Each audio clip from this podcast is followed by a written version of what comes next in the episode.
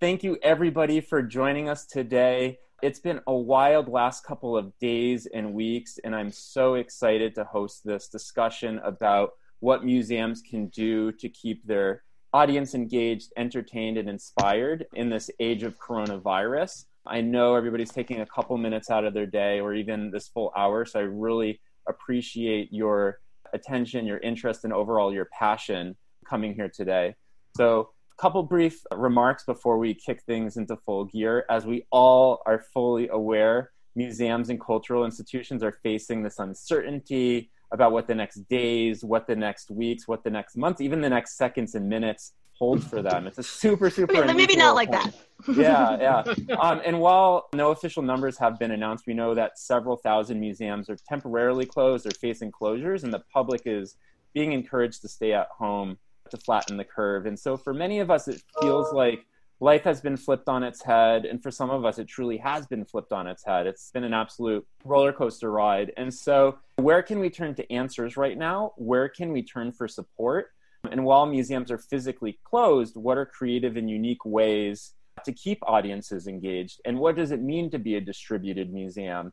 So ultimately, how can we keep our audiences engaged, entertained, inspired during this time?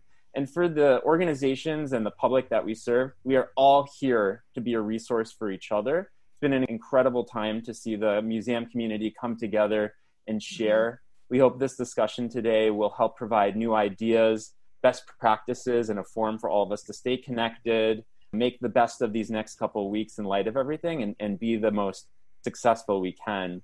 So, without further ado, I want to introduce our special guests for the hour. We have Seema Rao, who is Deputy Director and Chief Experience Officer at the Akron Museum of Art. She has nearly 20 years of experience in the museum field with an extensive background in interpretation, programming, digital content development for audiences of all kinds. And many of you probably know her for her work at the Cleveland Museum, where she led research and development on some of the most successful digital projects in the field, like Gallery One and Studio Play. I know that she probably has more Muse Awards and GLAMis than anyone else I know. And her work has overall impacted millions of museum visitors. So I'm so honored and thrilled to be able to engage in this conversation. Thanks for you. having me. Yeah, yeah, thank you. And next up at that, we have Scott Stulen, director and president at the Philbrook Museum in Tulsa, Oklahoma. Scott is the former curator of audience experience and performance at the Indianapolis Museum of Art. Probably all know them today as Newfields, project director at uh, mnartist.org at the Walker Art Center, as well as a visual artist, writer, and DJ. Some of you know him through some of his creative projects like the Internet Cat Video Festival, which is probably getting a lot of views right now, yeah, given the remote nature of things, but also really creative endeavors like artist design mini golf, CSA, community supported art and other types of creative projects that barely scratching the surface with that with that introduction. But scott thank you so much for joining us today. Thanks for uh, having me. And lastly i'm brendan Ciecco. i'm the founder of Cuseum i'll be your host and your moderator for today's discussion. So let's jump into the questions. I, I hope we have some good ones and i hope it sparks some engaging dialogue. So this one we're going to start with a question to scott. In a conversation a few days ago because we've been emailing back and forth and having a couple chats, you mentioned that you formed an internal task force and urged your team to act and respond in, and I quote this, in more creative ways than people would expect from a museum. Can you share a little bit more on that notion? Sure. When everything was escalating last week, and I think we all saw things move quicker than I think I've ever seen anything move. I mean, we went from kind of like thinking partial closure to closure when it felt like lightning speed. But yeah in all of that, it was like we needed to form a team that could respond to it. And so we took a small team internally here just on Friday, got everybody together within a couple of hours, and basically tasked them with the idea to find things that are quick, things that are cheap, things that can help our community, and things that we can really keep the museum on people's minds when we're going to be closed physically in the space. But the biggest thing is how do we really think about what people are going to need going forward and be proactive about that? And then anything that generates some dollars out of that and some support for the museum yeah. goes to the top of the pile. Or if it's something that basically has very little budget hit to it, because we're very much, all of us have that in mind as well. So the idea is is that we got everybody together and we just started riffing on some things that can go forward. And it's only been a couple of days, and we already have a whole list of things that we're implementing mm-hmm. from that. So everything from curbside pickup of activity kits for kids to having our shop be able to do curbside pickup of different things from the museum shop to we have a log cabin on our campus so we're going to start a cabin fever concert series out there with local I love that. That's awesome. And so the musicians will be in the cabin performing. We're paying them, so we're supporting those those artists that way as well. But we'll be live streaming all of that and having recordings of that going forward. We started a museum from home hashtag, and we've been mm-hmm. putting this out to museums to basically do uh, social media swaps. Mm-hmm. So today is the first day we're actually swapping our Instagram account. And if any other museums out there want to do that, hit us up at Philbrook and we'll get you on the schedule and we'll do it. We're basically doing a show and tell between museums with their social accounts. Who are um, you? Who are you swapping with? We're uh, swapping. We're swapping we, this week. Akron's on the list. You're coming. We're up. on the list. We've got dozens already signed up for yeah. it, so it's already it's amazing the response we've had. So if anybody else wants in, you know, let us know and we can do that. We're riffing off of what the uh, Shedd Aquarium did with the mm-hmm. penguins, and we're letting our garden cats do a museum tour later today. you have a whole cat brand. You stay on the cat brand. Uh, the cat brand. Live it up. I'm wearing my cat shirt today. So, uh, nice. Brendan, can I answer the same yeah, question? Yeah, yeah, absolutely. I was thinking about when so you guys were emailing me forth. I was trying to stay on top of email, so I didn't, but I got to read all the emails afterwards. And I was thinking that Scott's, you know, your your cat video thing in some ways is so interesting because when that happened, that was about the fact that we were seeing digital growing, right? There was all of a sudden this new little world of digital, and we've been doing things on site, and so you brought the digital on site. And it's in right. some ways now we're about all of us are like all of us had flipped Yes. And sometime around last week, I don't know when it was. So that one group doc that you said, I had um, started the one, the closure one, um, yeah. because I had to figure out. We were saying like, when are people closing? And we're, you know, we're a mid-scale museum, and so we have to look at the bigger ones and the smaller ones and everybody. And so, I was thinking how interesting the world is that that what you have somebody is right now in some place in this country coming up with cat videos 2.0 they're doing something that's going to just right. make us all and maybe it is the penguins i don't know they were pretty cute but the, there is something happening and it's because your cat video thing was something where you were allowed to kind of go to something to do something surprising and different and for yeah. the team that's what we did so i did a we did we had a standing team um, to do social media so that we had people from different voices and we also meet one we meet once every other week i guess and it's people from all over the institution who talk about like what's good on social and it's because we all read different social and some of mm-hmm. us don't even read social so it's they're kind yeah. of a nice litmus test for is this does this make any sense and so then we started meeting by email and we created Google Docs and we have all these ideas. But it was also this kind of thing where I was like, I'm not vetting it. I'm just making sure it gets on the calendar. But I like that. We're all going to do this together, and that um, all in has been something I've really been proud of for my team internally, but also everybody on social. The whole, all the museum social people have been all in um, and Scott said this before we started, but I would say this again because I can see all the names and a lot of them are Muse Social people. For all the people who don't know who's going to help you get this through this, the Muse Social people are going to. Because they have yeah. been spending all of their time, all the time, looking at what people who don't come to museums do and right now, Absolutely. all the people who don't come to museums, this is our chance to catch them because the people who come to museums are using digital and they're sharing it with the people who don't come to museums. And so, you know, all those days that you were sitting in a meeting where somebody's like, but what do the non visitors do? Well, today, mm. everybody is, could be a visitor and everybody is right now a non visitor it's pretty amazing to think of Muse Social as not just social media. It's really in-house R and D and yeah. kind of your pulse yeah. on what the public's looking for. Mm-hmm. Scott, you want to add a couple things, and then I have yeah, just really quickly. I mean, I think it's and, and I, I think that's that's spot on, Seema. And like the thing I always said about the cat video thing is that it wasn't about cat videos; it was about mm-hmm. watching cat videos together. Yeah, it was about doing that activity together. And now we're basically reversing it in yes. a way, but it's using the technology to still remain connected. So I think that's the biggest thing is that how do you is, connection throughout all of this. That We're is totally flipping, platforms, flipping tools.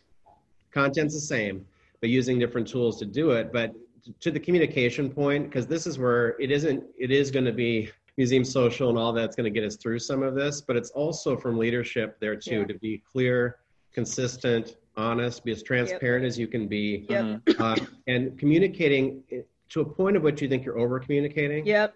And I think this is the point of which is that the mistake to make right now is to, to turn off because your Mhm. museum's turned off Yeah. and, and think that your audience isn't listening. They need you now more than ever. No, it is that is that the last point about they need you more than ever and they're not listening. It's every person, any other person who's part of our community wants to hear from us. Yep. And that's your staff and that's your volunteers and that's everybody because this is a time it's you know that that thing somebody's i don't know who tweeted it it was some some uh, writer i hate living in unprecedented times and i was like yes that's right that we all are in this together and it's really uncomfortable for every person Yeah. and for a lot of leaders particularly i think we think of the we're very focused on certain outcomes like scott said i mean i am too i want our organization to succeed which does mean bringing in money too at this time like they're all For those sure. things for sure. and so a lot of those things are outward looking.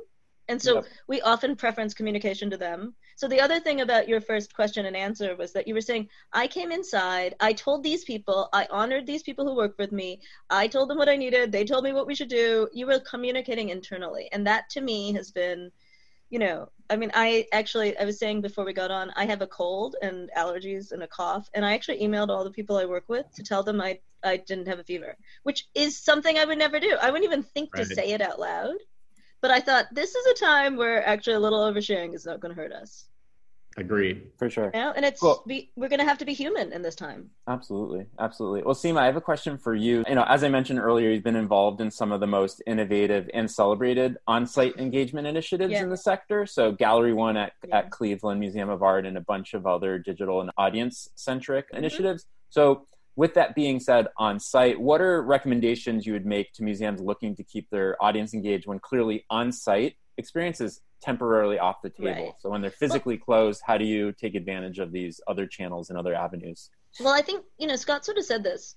There's all there's all these people out there who want something, and in many ways, they're the same things they want when we're on site. They want to be collective. Mm-hmm. Actually, the point that he made about the cat, the cat videos and they were all Yep. together watching it, I, I've noticed how much people are putting on like I ate this for dinner. Let's let me show you. you know, and even more than ever, the people are actually using social in a collective way in separated spaces. Mm-hmm. Um, and I would say that social was the biggest, one of the biggest things I for all the initiatives. And I did a lot. I mean, I did digital, but I also did a lot of community engagement and you know lots of other ways to get collections to people's you know consciousness and give them ownership of it. And so they want to be with other people in some way. So even if they physically aren't they want to Yep. share it. They want to talk about it. And i think that for anybody who's trying to figure out what what they're going to do next it's going back to those fundamentals. So for us a lot of fundamentals we had been talking for months. Anybody who's ever heard me talk about akron talks about i talk about we have a weekly cross departmental cookie hour at two o'clock on Tuesdays, which everyone should do, and we solve a problem. And so we one of the problems we actually solved is what do visitors want from us. Mhm. Um, and so we went back. I went back to that, and a lot of it is. You know, like there's there's things like they want to do. For example, we have been talking a lot about verbs for our audience where we are in our region. Even though digital will move you past your region, those core people are the ones you maybe know best. So starting with them is a good sort of sample size. And for our people, a lot of what they wanted was to do something. They wanted verbs. So the things that we're focusing on for social are things that kind of are verbs. Learn, explore, make. And so we decided for our audience that was the key to our what we what we're going to do. Surprise, you know, those are kind of the things mm-hmm. that that mattered to us. Well, let's talk specifically about some of the online channels from the remote connection side of things. What are some of the must do, must have channels right now that your museum's tapping mm-hmm. into, that you're watching other museums tapping into? And specifically, what would a week's worth of content look like during a week long shutdown? I don't want to paint a picture of a month long shutdown. I know that's clearly happening, but for a week, for someone who's never maybe put together or been in a scenario like this, which is probably all of us, what does that look like? I know we're seeing some amazing things happening at the Shedd and at other museums, leveraging different channels, having a moment of zen and, and relief for people. So let's talk about what those channels are and specifically again, what does that you know, Mm. seven day, what does that week look like? I do have to say for both Scott and I, we don't have living collections, and I mean, we really like. It's already, you know, I, I my museum is a modern contemporary collection that is quite awesome, but for a lot of people, a little bit challenging. And I saw the, I saw somebody from the Shedd, you know, tweet out his penguins, and I was Yeah. like, oh, Rob, you got penguins? I don't have penguins. I don't have cats. You know, like I have a Sol LeWitt, which I love, but you know, like the, for some for some of us, it's a little bit more of a jump. And I Yeah. think for my scheduling, one of the things we did figure out was, well, the penguins are going to win right away. All those living things, they got their videos. I really didn't want my staff to go back into our building after we went to work offsite. So we're not, whatever video we had is what we're working with right now. We're trying to, you know, like camping. We're just dealing with what we got. So that was the first thing about scheduling. We figured out what our hmm. resources were, what our, like Scott said, what we want to do, how much we can actually accomplish, what it Yeah. would cost us, what would earn us, that kind of thing. So that was our first step. Yeah, and we're using the the you know the channels that we already had, of course. Right. We're using Instagram and Facebook and Twitter like we always have, using Facebook Live. And Yeah. this Mhm. isn't the time to reinvent something new. This Yeah. is the time to use what the platforms that we already have in place. But it's how do we use them a little bit differently? That's so right. we recycle some content we already have, which is one thing you know we've looked at. Yeah. How do we look at some things by whether it's you know everybody's doing the live streaming tours and things like that that are easy go to, but we're also trying to see what can we do that's unique. So we're kind of leaning into trying to do some slow Yes. live streams. Mhm. Nice. Um, so all of our tulips are coming up in the garden and nobody's here to see them. So we Yeah. make the live stream of the tulips growing, for example. And ways that we can do some things that maybe stand out a little bit that maybe go the slow TV route rather than you know the fast route on things too. Because the biggest thing is this: people are looking for things they can do that are educational as a distraction or to teach their kids because everybody's at home, Yeah. or they're looking for things that are an escape from everything that's happening. So how do we kind of be able to fulfill Yes. some of those things? Actually, we're very similar in the in that too. So we were talking about so what's something that actually is great in digital, natively in digital. And I do think details of artworks are Mhm. something where I mean I have terrible eyes and I also know that you know every guard in America wants me not to stand too close. So digital is a great example um, of that. And we were talking about meditating on the surfaces of we have a wonderful modern um, American modern collection, and those surfaces are so polished that the, that a human Yeah. could do that is amazing. And that's something where on digital that would be great. We were also talking today about thinking about you know when an artist makes a lot of stuff we can't most other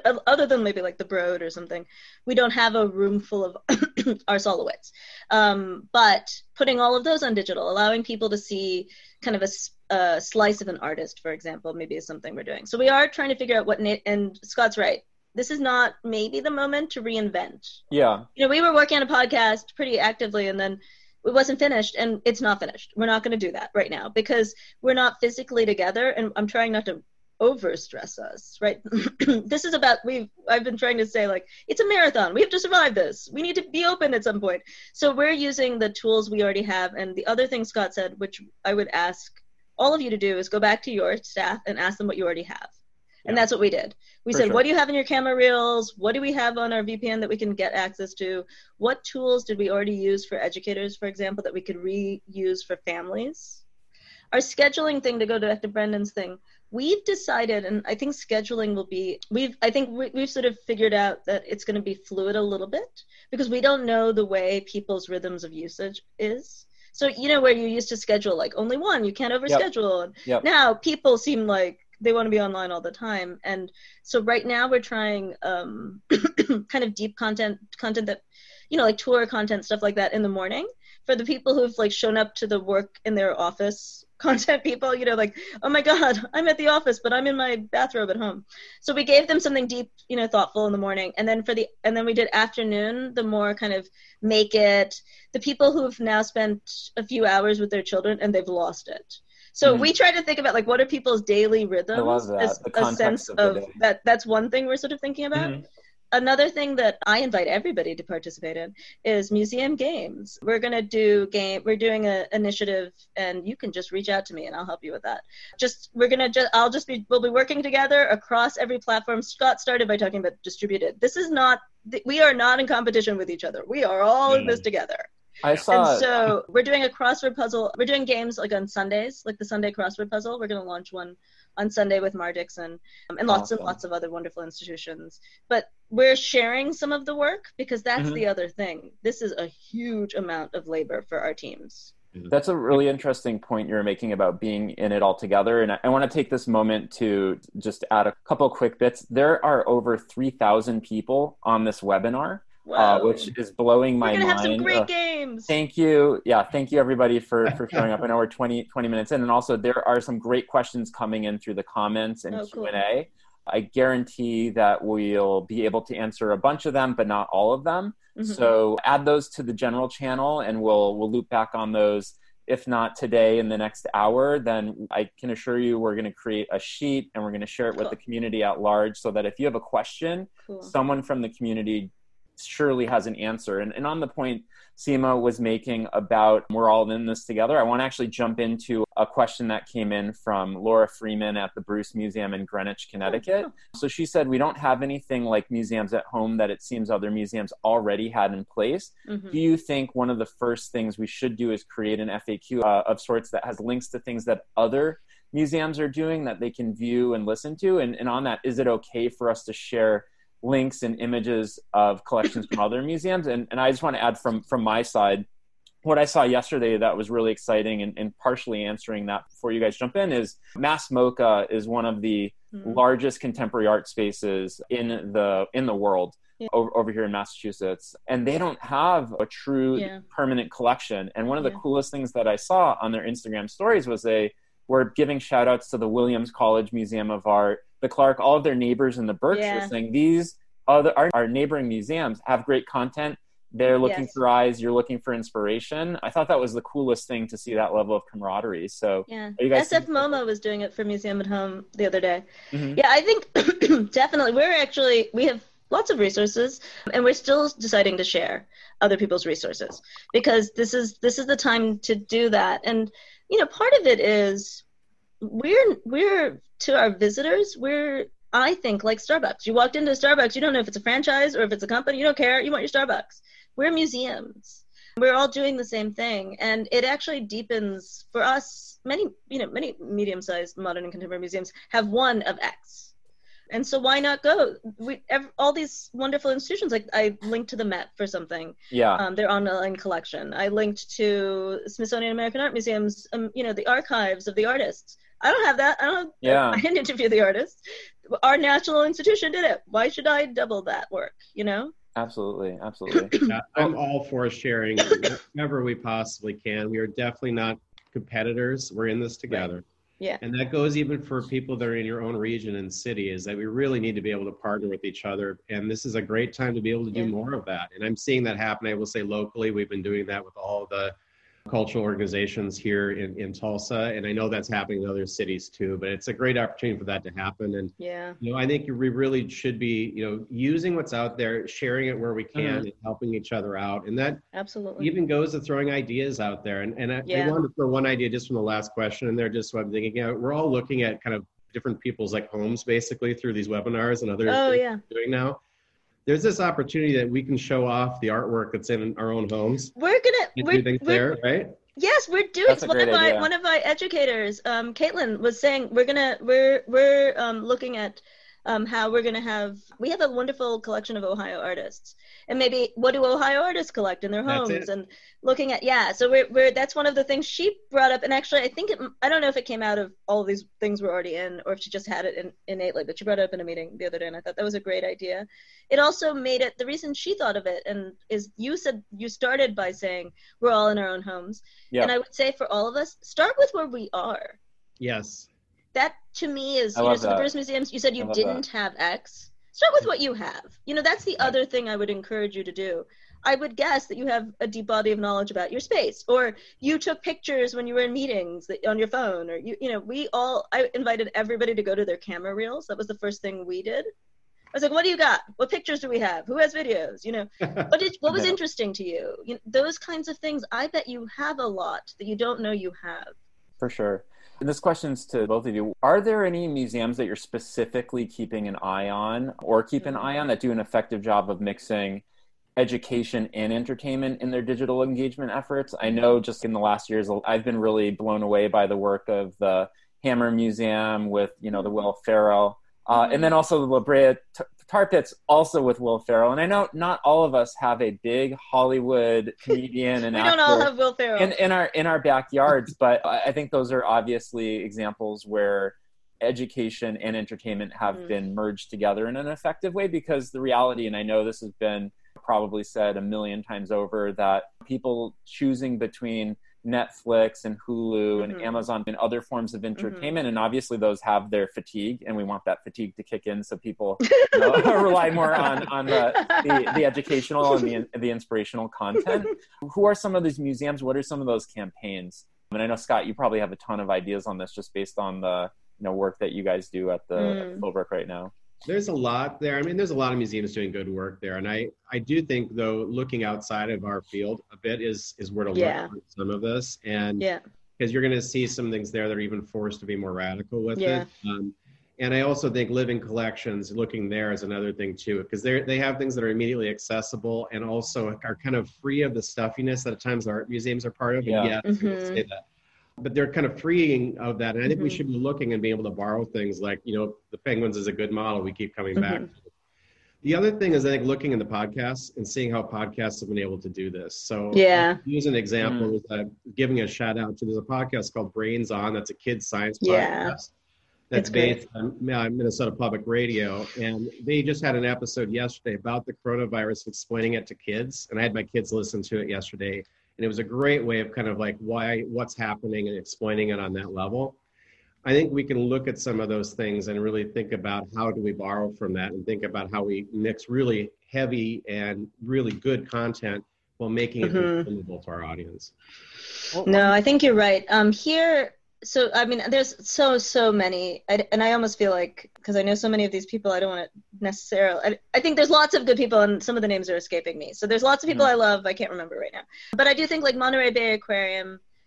They do a, one of the things I like about their tone is that it's very um, kind and gentle. I mean, I, I think for me for it each institution is working on their own tone you know the getty has done a really great job with uh, their tone yeah um Yeah. Absolutely I, I think New York Historical Society does a really good job of bringing you really great surprises. You know, like you're like, what? I mean, they have so. What what I like about all of those three examples, and I, I mean, I know that there's so many other people I'm just not thinking of the, at this minute, but each of them figured out what they have and how they can be them. I mean, like I can't be the New York Historical Society. I didn't. I'm not. I'm not in New York. I don't have a historical collection. I don't. You know, I don't have. As we started with penguins, and so instead of starting with what you don't have, it's like starting with what you have and what's your brand within it. Mhm. But Scott said something else that I, I think we should all think about as a field right now. Nina Simon had put in in her newsletter just yes this morning, maybe right now, that it's a good chance for us to think about what the future is going to be. And I had written yesterday on my blog post about there's all these divergent roads that are ahead of us. And we don't know which one we're going to take because a lot of it does deal with funding and money and lots of other kinds of this, you know, service sector and, you know, all kinds of things. But we do get some choice in it. And our Ira Glass once came to speak many, many years ago at our NPR station, WKSU, and he said, uh, "Oh, somebody else just," and he said one of the things he thinks is the biggest problem NP- NPR stations have is that they want to be brain fuel, and so they brand themselves as smart above other things. When Mhm. really people are there to get so many things beyond smart. And i and i think the best of social across the board it's sometimes not Mhm. just one channel but like a tweet itself is that they decided they were going to blend smart and entertaining. They were going to blend funny and curiosity. You know they weren't they were they weren't just going to be the smart guys and the the sort of s- snotty ones. They were going to be with the people for the people Mhm. Let's. It's I mean, let's important. dive. Let's dive into that aspect of kind of the melding of different dynamics, whether it be you Yeah. know educational, entertaining, funny, all of those different dynamics. Where in many ways, I think some of the projects that have had the biggest impact on audience engagement Mhm. have been in that realm, and they all Yeah. started with really small ideas. Let's like rattle off Text Me SF MoMA and, and a wide range of other things. Really small ideas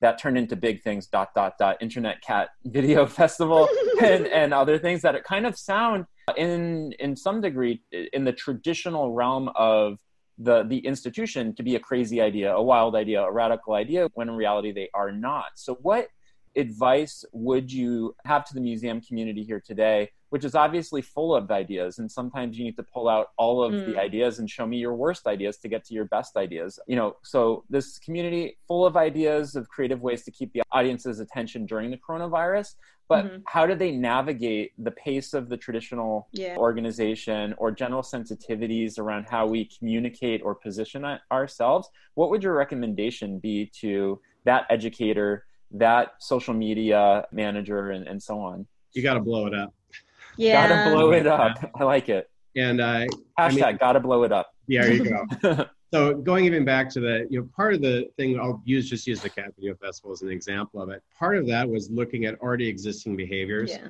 People cat videos already existed. People already watched them. We just put it in a different yeah. context. So and Seema said this several times. It's understanding who your audience is what do they want and what are they actually doing instead of what we wish they were doing yes that's the that's there. the part and that's right. so back to that point just a little bit i think as far as we're dealing with it here in this context what we're dealing with now we need to get rid of some of the processes that we normally have in place that don't allow anything to move quickly mm-hmm. we need to make things move much faster so you can go from idea right. to approval to execution within days if not hours rather than weeks or months like we normally mm-hmm. run that's not how museums normally operate. Yeah. Yes, yeah. it's true. Um, our risk tolerance needs to go way up, and we need yeah. to be able to reward things that do work and learn from it as we go forward. So it's a whole different atmosphere, and certain staff will thrive in that, and some mm-hmm. won't. Mm-hmm. It's understanding, not forcing people in a place where they just aren't going to be able to operate, but those that can, let's support them. Let's put them in a position where they can run with things in this. And I, I like to see this as being it's a challenge, but it's also a huge opportunity to do some things differently. Mm-hmm. And maybe there's some things that you've been trying to get done or been wanting to kind of like reset mm-hmm. or do, and mm-hmm. this could be the moment to do it. That is exactly it. It's this is the chance. We're going to take it. We're going to run with it. We're going to do our best with it. But also, we're going to be okay if it didn't work. I mean, yep. right now is the time where our audiences have the least expectations of us. I mean, that is that is so empowering that's yeah. what we were saying in our thing. We can try lots of things. Nobody, you know, they're all. I mean, people are can barely make it through the day because their kids are home with them. So like they don't. Right. They're not. This is we started this before this that I said yeah. in all of my internal webinars. We should be okay with you know webinars with people's cats coming in and kids. I mean, it, it feels it feels like a, changed. It feels Take like a that blessing. and run with it. Can I say yeah. something though about send me FS, SF MoMA? Yeah, yeah, yeah, um, absolutely. The other thing I would say, so run with it you know encourage encourage people to experiment fail and be okay with that learn from it. Also don't kill everybody by doing you know too much all those kinds of things. Yeah, but the, send me sf moma thing. One of the things i remember Keir Winesmith and marla misunas and jay mollica were talking about when they had presented it and maybe the, i feel like i'm missing a name. I'm sorry whoever i've just forgotten. Maybe chad. And that they had Marla had been tagging artworks and she'd been talking about how she had already been thinking about collections. And so they used something they already had and then did this really groundbreaking thing. But they did actually start by looking at what they had. And so for so many of us and figuring out what they can accomplish with what they have. Obviously sf moma is one of the largest institutions and mm-hmm. their have is a lot bigger uh, verb yep. than my have perhaps.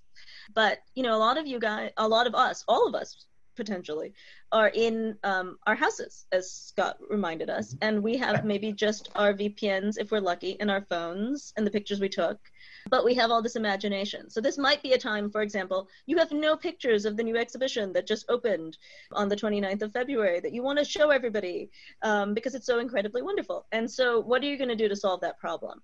And I think if you can get into that situation where you're like, okay, there was a different way we solved it, you know, before the deluge now we're here. How are we solving this? And i i think that's where you you start changing the mindset of communication too that this is the problem we have. This is these are the things we're solving for. These are the ways we could potentially solve it. And lots lots fewer knows you know no we couldn't do that. We couldn't possibly do that because right now there's a lot of opportunity.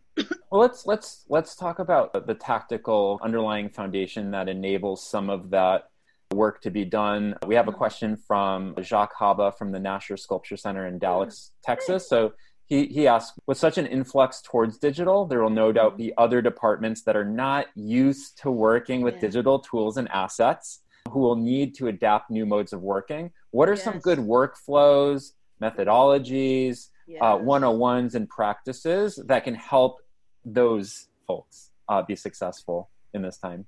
So I know Jacques, and I feel like he could answer this question better than me. But I would say for us internally, we started, we had been having lots and lots of communication, conversations about communication and how people, who communicates best by email and who likes to text and, you know, what goes in an email, what's in a meeting. And we'd already sort of been living that this, this meeting could have been an uh, email situation.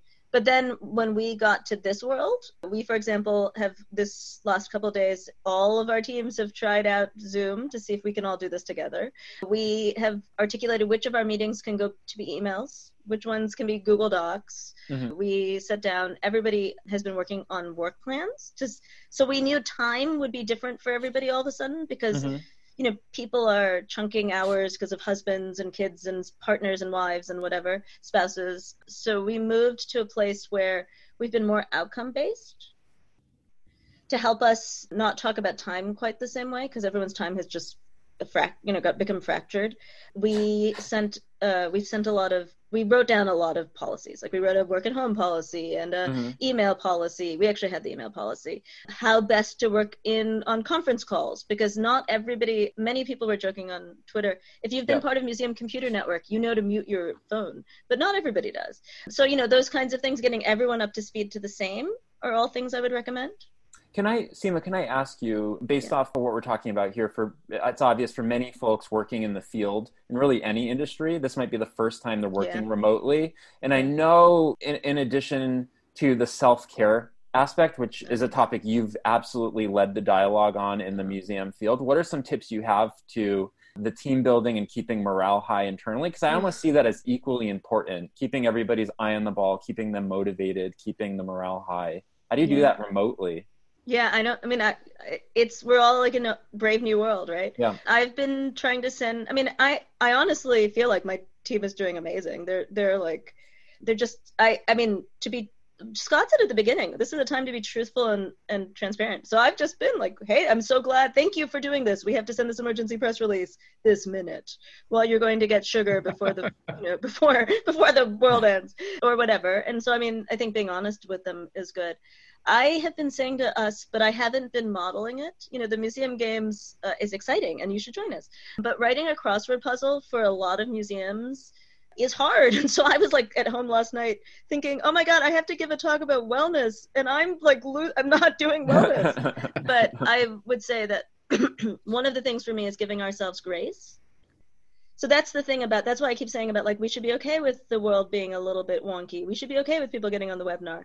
We have to we don't give ourselves a lot of grace because most of our organizations have a certain level of finish we have to have. That's just how our field is mm-hmm. and what donors expect. But in this sort of brave new world that grace can be good for us and we should give it to ourselves too I've been trying to say to them, you know, okay, like what what do we not need to do? If we're now move pivoting, what are we not doing?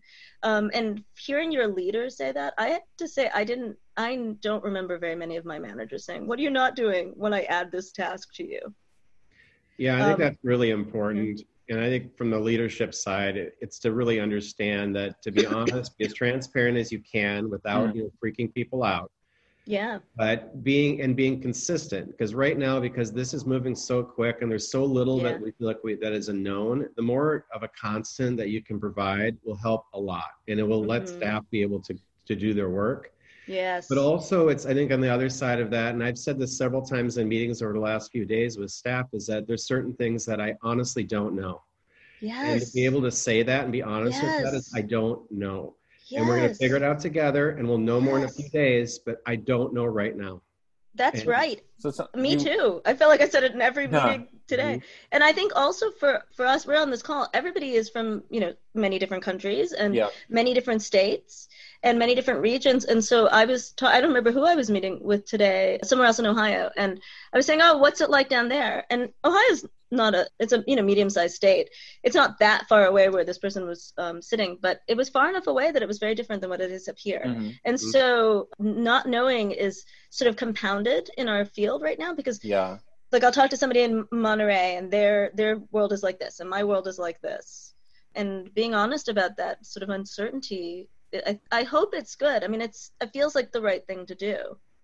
Yeah, it seems like if there was ever a time for your leadership, for your directors to be a little vulnerable mm-hmm. and to open up and, and let people know what they don't know and be honest about it, I think that there's absolutely no better time. And I think that's a value that's really hard to come by, obviously, given the polished nature, mm-hmm. as, as you guys were talking about. Mm-hmm. Um, shifting gears to another question from the audience. This one comes from Ariana Bayer at the Fine Art Museums of San Francisco. She wants to know, and, and I know, Scott, you answered part of this earlier, which I loved. How do we continue to support the artists and educators who are the authors and facilitators mm-hmm. of just the kinds of rich programming we're all mm-hmm. scrambling to, to shift online?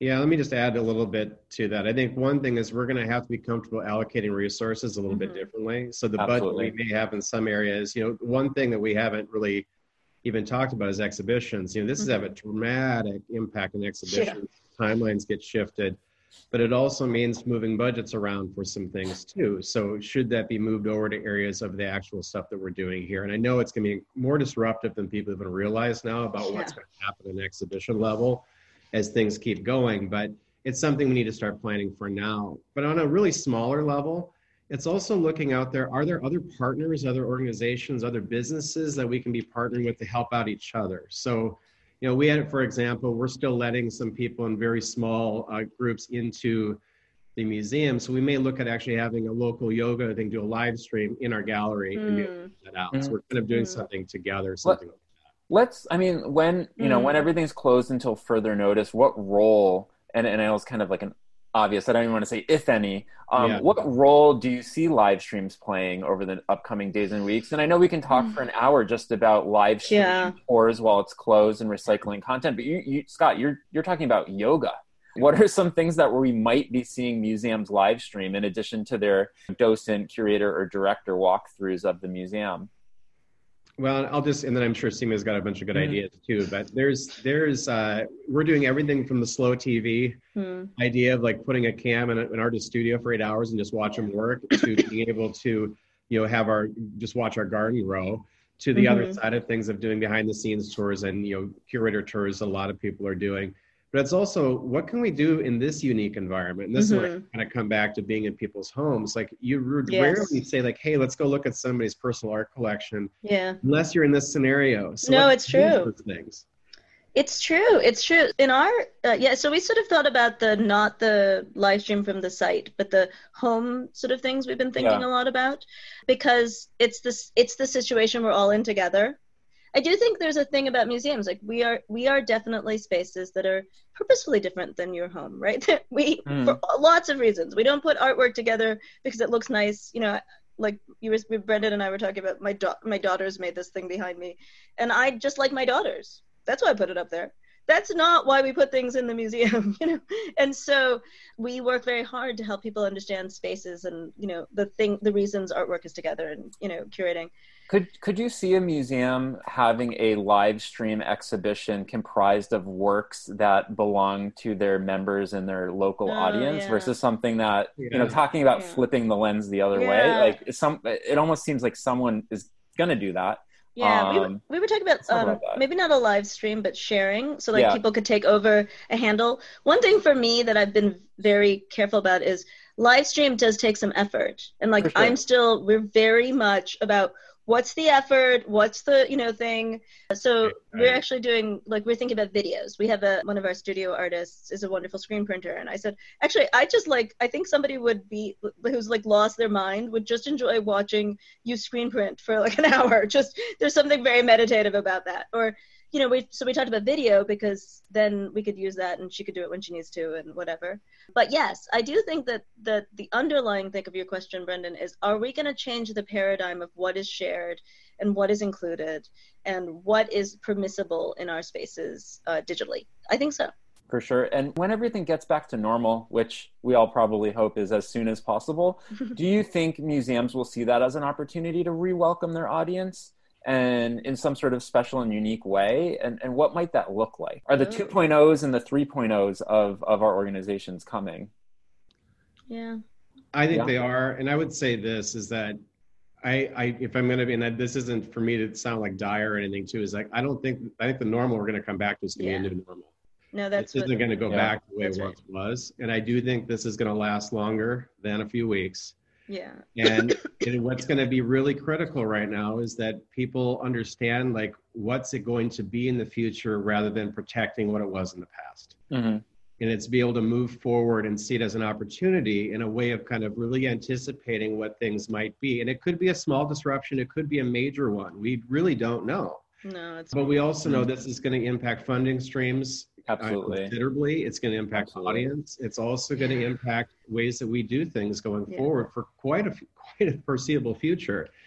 And who's going to do well in that environment is the people that right now are already thinking about that, rather than when it's on their doorstep. hmm No, that that is true. I do think we so one of the things we'd been working on before sort of all of this started was that we were planning our centennial, which is in 2022. And when we first started, they were we were sort of like it should be about the future, and somebody said, actually, the future is really is hard to think about.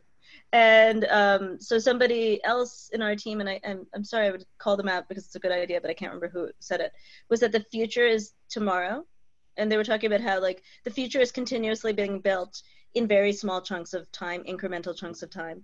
And i've been thinking a lot about that for this situation because because yes i do think we are i don't even know you know that we read these kind of dire things that your you know dad put on facebook or whatever and they're pretty scary. And so Mhm. they're they're so overwhelming. I was saying to somebody i was like i can't even watch the press releases. I just don't even i can't. And um, today and she was like yeah no it's it's hard if you have you know it's hard to chunk all that information so you're right that we need to know that the world is changing but i wouldn't say for my team right now we're focused on we're focused on the, the tomorrow and the near future and we are thinking about the very future but we're trying to build that very future by the things we do in the near future Mhm. So expanding on that just a little bit more, what can we learn from this and how can we use that to plan for the future? And in Mm. some ways you're talking about it in a way where it seems like our timelines are being greatly condensed. The things that we maybe thought we were going to experiment with in Yeah. five years, three I love strategic planning. Five years out, we're gonna do this. Like Yes. five years out, there's gonna be self-driving flying cars. Um, you know, probably a little hyperbole there, but you know, moving that closer where, as you said, the future is tomorrow. So it seems like we're building that while we're going Yeah. today, but we're, it seems like everyone's learning a lot. How do we use that to plan for the future if the future is now? The speed of everything is. I mean, let's just use this last week. I think I wrote four different press releases or different statements yes about that immediately were outdated within hours. yes Yeah. no it's true and and that, that just the That's true. unprecedented speed things are moving at it also to me is this a little bit of a challenge about how do we operate normally that doesn't keep up with that speed yeah and so i think it doesn't mean that we need to be running at this kind of you know incredible breakneck speed all the time but i do think you know at times the the speed of museums has been like an issue comes up we Yes. think about it, we plan for it and then two That's years from now we're going to do something in response to it no Yeah. it's true and by then it's gone through a thousand different news cycles and it's at a, you know so how do we really think about how do we respond more quickly I totally agree. No, I totally agree. I think that's one thing we'll definitely learn. The other thing you said is like I had to throw out through press releases. I think as a field, we don't throw things at we don't. We're, there's a sort of preciosity to our work that we're gonna have to lose a little bit. We're gonna have to be Mhm. okay with just the way it's gonna be, you know. And that I, I think will be a real positive for our audiences. I I don't. I mean, I, I think that there's core competencies that we should all that are precious and they should course, stay that way. But there's other things that I bet we could have uh, made a little bit more colloquial, you know, more approachable. And we're going to have to do it now. And this is maybe going to be one of our last questions from the audience, and then we have a couple more. This comes from Ryan Dodge over at the Canadian Museum of History up in Quebec, Canada. Outside of museums who already have virtual tours, fully digitized collections, what can museums do to keep their audience engaged, especially if their staff is locked out of the museum and they don't have that content we're talking about? I know we did Mhm. talk a lot about taking what you already have. What do you do if you maybe don't have Yeah. as much digital content produced? What do those campaigns look like, and how do you do that without the access? Ooh. well i think we've, we've mentioned this a little bit i think it's using people where they are so if people are Mm-hmm. in their homes how do we use some of the content that's there and how do we do some of this through us being all scattered all over different places which is a different challenge but some different opportunities in that Mhm. you know too I think the other thing too is it can be really analog in a lot of ways. It can be as mm-hmm. simple as sharing something to Instagram or to a Facebook page, putting a mm-hmm. prompt out there and having people share. It doesn't have to be a really complicated thing either. The biggest thing is just staying in people's kind of consciousness and, and being relevant. And how do you mm-hmm. use those things that are out there? Yeah. Mm-hmm. I I was also thinking about what you know. A lot of times you don't have maybe the picture of the object, mm-hmm. but what else do you have? So you have people who've seen the object who might have taken a picture somebody in our staff was saying, you know, if we need a picture for a tour, what if we like crowdsourced it? Anybody take this picture in this gallery? So that was one thing. You know, there's probably local illustrators who could really use the work. For example, there's also if you're asking a question, you could actually write it on a piece of paper.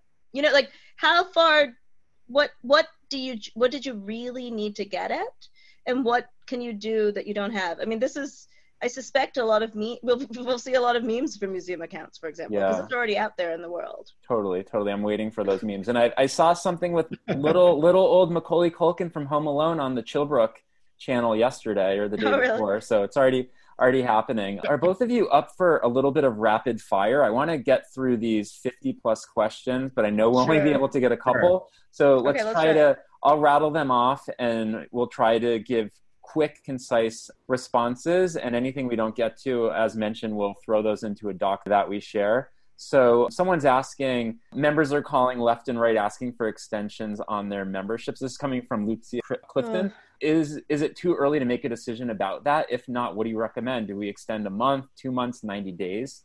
Quick, quick answer on that. Too early. Too early to say.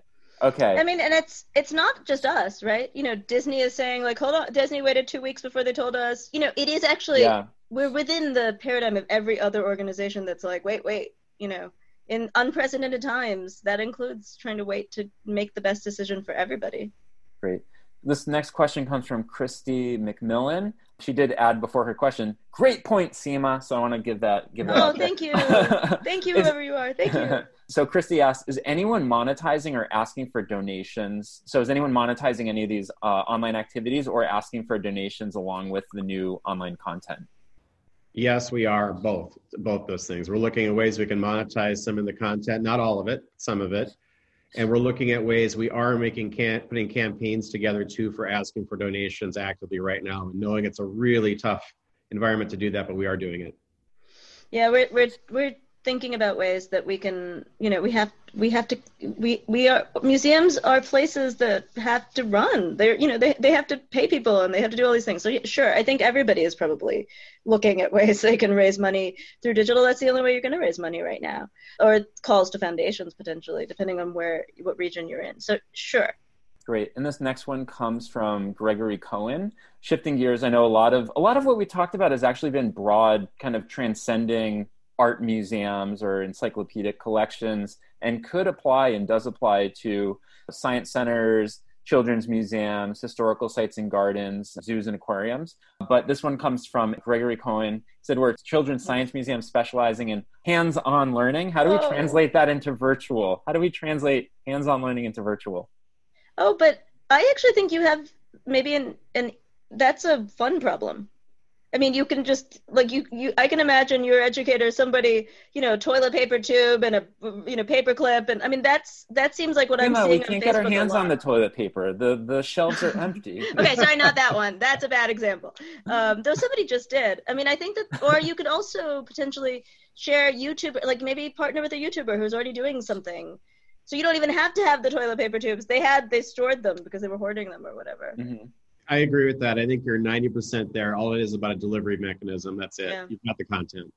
Cool. And we have, I want to give closing notes before we give our last question. But in general, the biggest question for everybody is what are we doing as teams? What are we doing as a community to engage the audience during this time and after the webinar in, in an effort to share a lot of these ideas and again, answer some of those unresolved questions? We want to compile them into a living document to share with the museum community. I know Seema's taken the lead on that for some elements. I know that my colleague Dan's taken the lead on membership and fundraising. I know that MCN Museum Computer Network's taken an extraordinary lead in compiling a lot of these. But we're going to put together one living doc, and we invite people to share some of their thoughts that they, you know, have here on the webinar. Feel free to email them over to anybody here, whether it be Scott or Seema or myself. And I'm confident that any questions you have can be answered by someone in the community. You're not in this alone. Everybody's here to help each other. And I think that's a truly beautiful and inspiring thing. And the fact that you mm-hmm. are here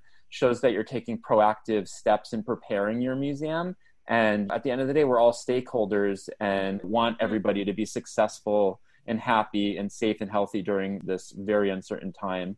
So, with that last note, Scott, can you leave us with one big idea that we can bring back to our organizations during this time, preferably not involving explosions?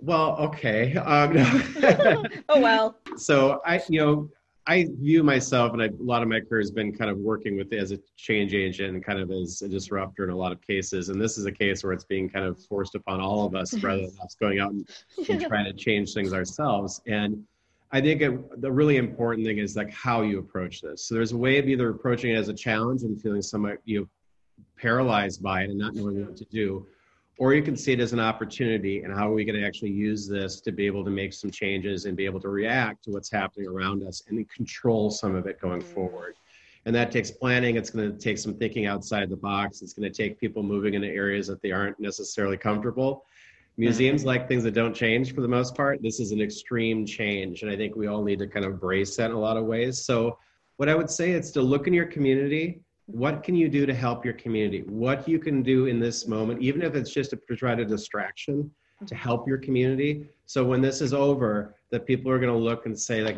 the museum is really a part of our community was important and it was there when i needed it. And so how do we kind of position ourselves that way? And a lot of it is just again i'll say this again it's anticipating where we're going to be in a few months rather than where we once were mm. and be able to work towards that you know kind of medium term future Mm-hmm, sure. mm-hmm. Thanks, thanks, Scott. Mm-hmm. yeah, can you leave I would second a lot of those things. You know that we're in unprecedented t- times, and you know that you can take the phrase "unprecedented times" as being pretty terrible, or I'm just going to have to. I'm now in unprecedented times. I'm going to deal with that. And for me, I think it's the latter. That we're we we are getting to choose certain parts of it and let's just roll with the things we get to choose and you know listen to your colleagues listen together work together give everyone a little bit of grace, and then find something that works for your audiences, for your institution, that feels good for you. You know, that basically, as positive as you can make this space, the better, because you mm-hmm. could. We have to live through this no matter what. We might as well live through it in a positive, constructive, and exciting way.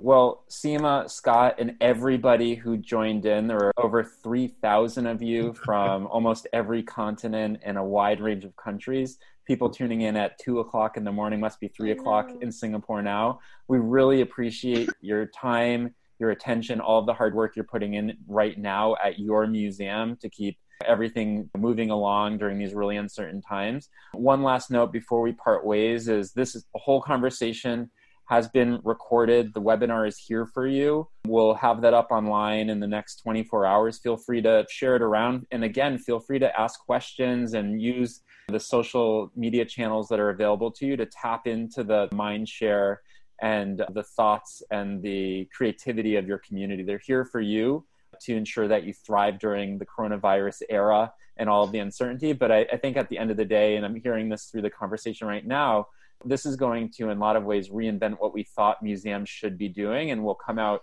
stronger. Mm-hmm. We'll come out differently, but we will come out mm-hmm. stronger mm-hmm. having survived this together and having tried out new things and having experimented during these trying times.